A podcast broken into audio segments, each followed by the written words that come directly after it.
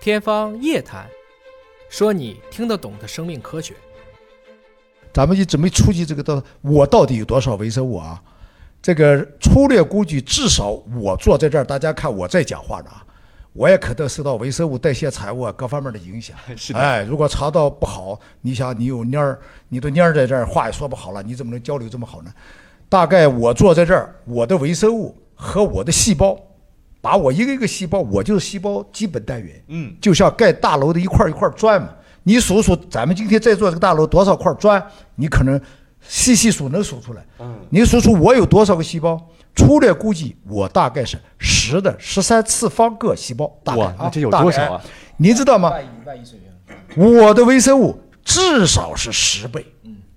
今天我们人类认知的微生物，有百分之九十五没有认知，认知了百分之五啊。大部分人认为我们可认知的微生物都不到百分之一，哎，这个数量远远超过我们的。所以呢，我是十三次方，那么我的微生物至少十倍，那是十的十四次方，这个大概数。